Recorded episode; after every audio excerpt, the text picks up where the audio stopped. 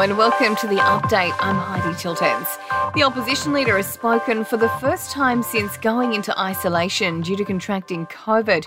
His shadow ministers will carry on the campaign in his absence.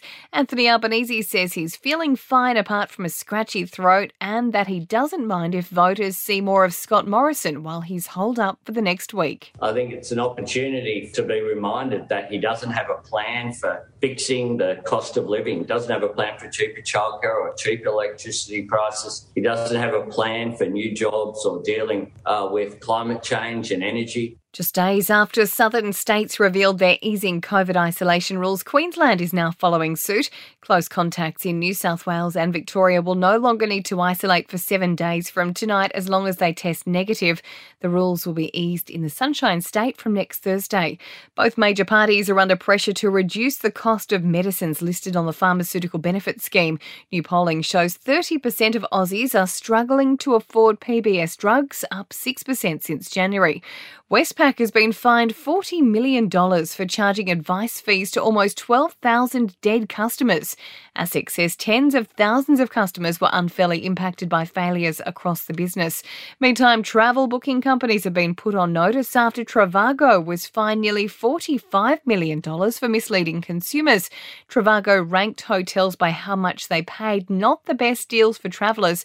ACCC chairwoman Gina Cass-Gottlieb warns the campaign to weed out such behaviour is far from over. We will keep the pressure on have the penalties at, at, the level that reflect how seriously we see consumer harm in these cases.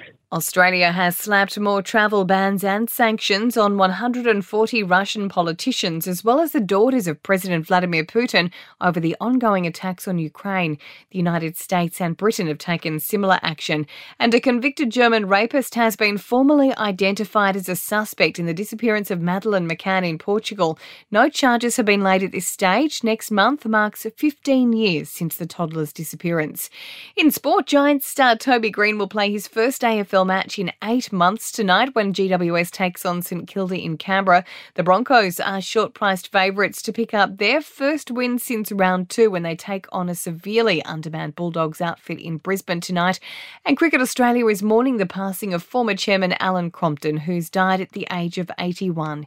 In entertainment news, Daniel Johns has released his second solo album Um, from rehab after pleading guilty to drink driving. The former Silverchair frontman says he's no longer running from the past. Kris Jenner has told a US court she heard Blac Chyna had threatened to kill her daughter Kylie. The matriarch of the Kardashian Jenner clan is taken to the witness stand as the 33 year old sues the family over a cancelled TV project. And US production on the movie Being Mortal has been suspended over complaints about Bill Murray's inappropriate behaviour on set. The studio has sent a letter to the movie's cast and crew citing an unspecified complaint. And for even more sports news, make sure you check out the Sports Update. You'll find it wherever you're listening to this show.